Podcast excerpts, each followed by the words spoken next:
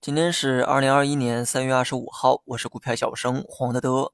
今天走势呢相对平淡一些哈，没有太多看点，反倒是某些服装品牌在社交媒体上引起了轩然大波。涉事的都是一些海外服装品牌哈，引起了众怒之后遭到了抵制。老外的牌子啊遭到了抵制，那么国内的服装行业在股市里呢火了一把。到现在啊，事件呢还在发酵。或许人们呢都去看热闹了哈，今天股市呢显得异常清淡，看着寥寥无几的成交量，我以为明天是周六。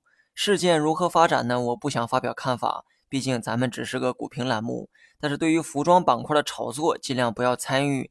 今天服装板块呢开盘大涨，随后呢高开低走，这是非常标准的这个蹭热度走势，能不能持续两天啊都是未知数。大家呢就当看个热闹。支持国货可以去买国产衣服，不一定非得买股票，只要衣服卖得好，股价也自然会涨。大盘呢今天微跌，创业板小涨，但市场整体啊表现呢相对较弱哈，跌停数量呢也比较多。大盘日线仍在三四七八到三三二八点之间震荡，在这个区间里啊，目前呢是回靠三三二八点的过程。日线呢受到五日均线的压制，而周线也受到五周均线的压制。日线的周期啊比较快，那么率先呢进入了这个震荡，但周线呢其实啊还处在回调的阶段。由于周线的这个周期啊比较长，想判断一个趋势，至少呢会比日线慢五天。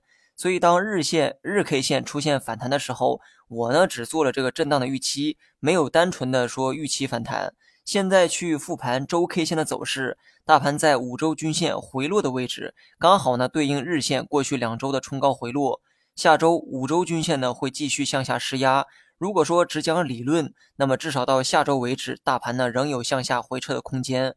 或许啊这期间会有利好，又或许大盘日线会率先出现反弹，而且反弹呢足够高，高到可以改变周 K 线的趋势。但这些呢也同样只是可能。股市中呢根本就没有百分百的预判。既然没有百分百的预判，那就只好相信大概率，相信以往的这个经验。这样呢，即便结果是错的，最起码做法是对的。大盘日线仍在二次探底的过程，周线呢也仍在向下施压。或许明天只有一根大阳线才能改变现在的格局，但这一切没来之前，我也只好相信大盘可能还会向下探底。能探多低，我当然不知道，只是探底的这个动作，我会在心里做好预期。